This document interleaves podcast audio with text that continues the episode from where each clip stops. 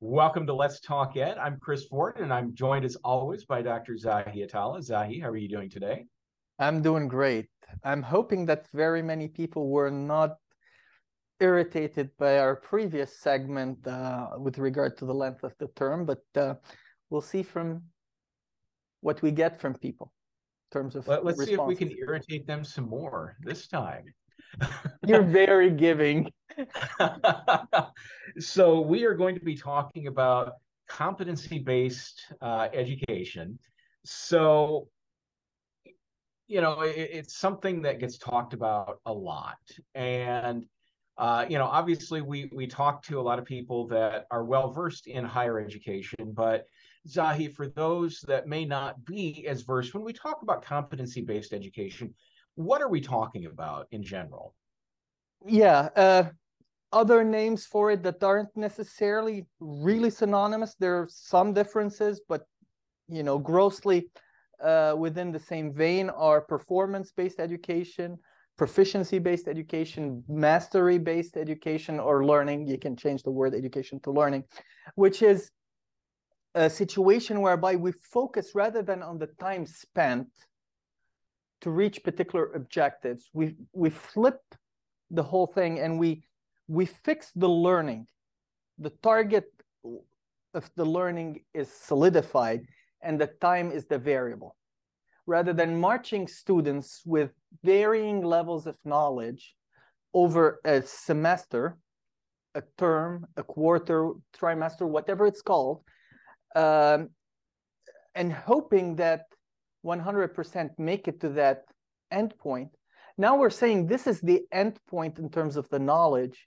Let's help you get there, irrespective of the time it takes you as an individual.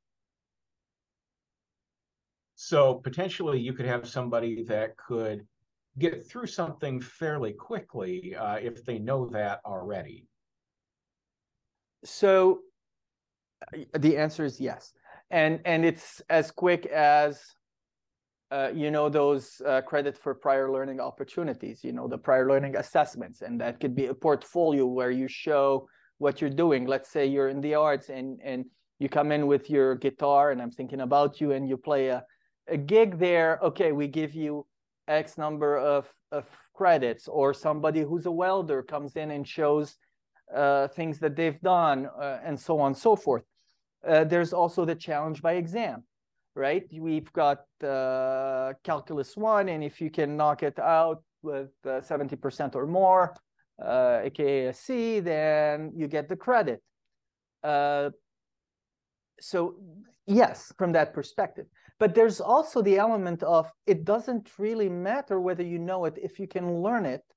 We're assuming that the learning is uh, at the same pace in your classroom of 20, 30, 100 people, whereas it's different based on the topic, based on the on the instructor, based on the student. So how can we individualize it? And this is nothing really new. Western Govern Governors University is uh, run on this model. I think Southern New Hampshire is largely on it. Alverno here in Milwaukee has been doing it for decades. Uh, so it's uh, but it opens the door for uh, possibility of some individuals who are looking for profit to tinker with it and not really provide the quality education. And those are things we can talk about. Yeah, you know, I, I can see this being very advantageous, for example, to somebody that comes in as a non-traditional student that you know, maybe I've been working, you know, as a manager in a retail store, fast food store, you know, and, and, I've got some of the the math knowledge and some of that understanding, but now maybe I don't have to take certain classes because I can pass out of them without doing that. Uh, I see that as a real advantage uh, for someone like that. But at the same time, if I'm a college administrator I might be thinking, now wait a minute here. I get funding based on people sitting in seats and taking classes. What does this do to my funding model? So that that's a wonderful question. Yes, if if it's if it's students in seats over a particular time, then there's a potential for it to, in effect, hurt the bottom line if we're thinking uh, about the student as a one-time customer. But if we turn away that student by not recognizing what they come equipped with from their life and work, then at the same time, we're potentially not getting them to buy into or enroll into the other classes that they would benefit from, right? We turn them off.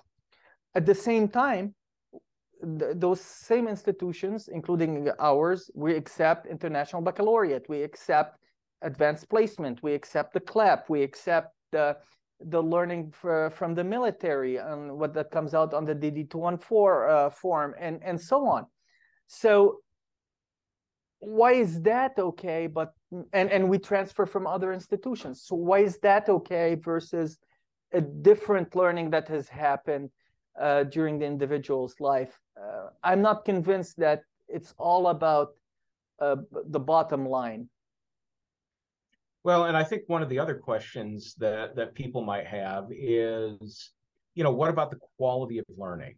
Uh, you know, and, and higher ed, uh, four-year colleges in, in, particular are very good. That you know, we know best how to teach this class, uh, and we know best that when you take our version of whatever, you're going to get high quality. Uh, but if you come and take a test and and pass out of that have you really put in the quality there?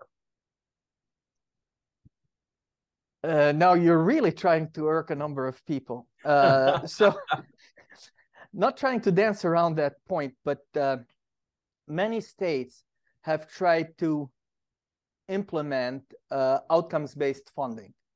Uh, for example, in California, uh, that they've started not too long ago, and they're calling it student-centered uh, some of the metrics are how many students have transferred, how many students have taken, uh, completed, successfully completed transfer level classes in English and math, or how many students have uh, uh been successful from the promise uh, background and what have you.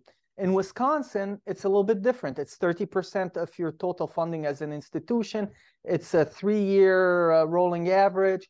And they look at things like prior learning assessment. They look at things as placement within the program of study. They look at uh, some of those metrics. Uh, what does it do to quality? I'm not convinced that either models of funding really is about quality the quality is what we make of it within our, our classrooms. And yes, we know how to teach to the objectives, uh, but in reality, in many cases, we're isolated from what the industry really needs, which are the actual outcomes.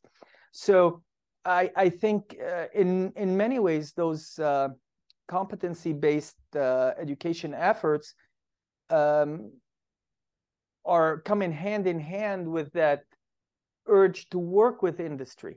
Because industry doesn't just hire career technical education students. They hire every type of student and we talked about it uh, last week. So uh, when they talk about um, critical thinking skills and we're teaching let's say uh, literature or we're teaching philosophy how i don't mean it in the meaning way but how hard or how straightforward is it to teach those skills that the industry really needs in those classes. That's a competency-based education type approach, perhaps. Yeah, and you know what industry needs is is key. We've heard it all the time, and you know it's it's more than simply a skill. It, it's it's a set of soft skills. Uh, you know, and that critical thinking is going to be right there uh, as a part of that. Right. And then and then there's the element that we hear about quite often uh, of, of the cost of higher education, right? It, higher education is extremely expensive. Lots of people are straddled with uh, debt and also uh, the cost of Title IV education across the nation is in well over hundred billion dollars. Uh, so, so there's a as a nation, higher education is more costly than than many uh, other nations. So the idea for, for many politicians is, well, let's cap the cost of education. Is that the way to go about it? And is that the, the way to preserve the quality and the, of the learning? Uh, do the competency, competency-based education uh, opportunities provide for such um, initiatives? Um, those are things that need to be discussed. And I don't think any sing single entity has got it uh, right at this point. There are many uh, options out there. Um, but again, there are so many that have been doing it for decades.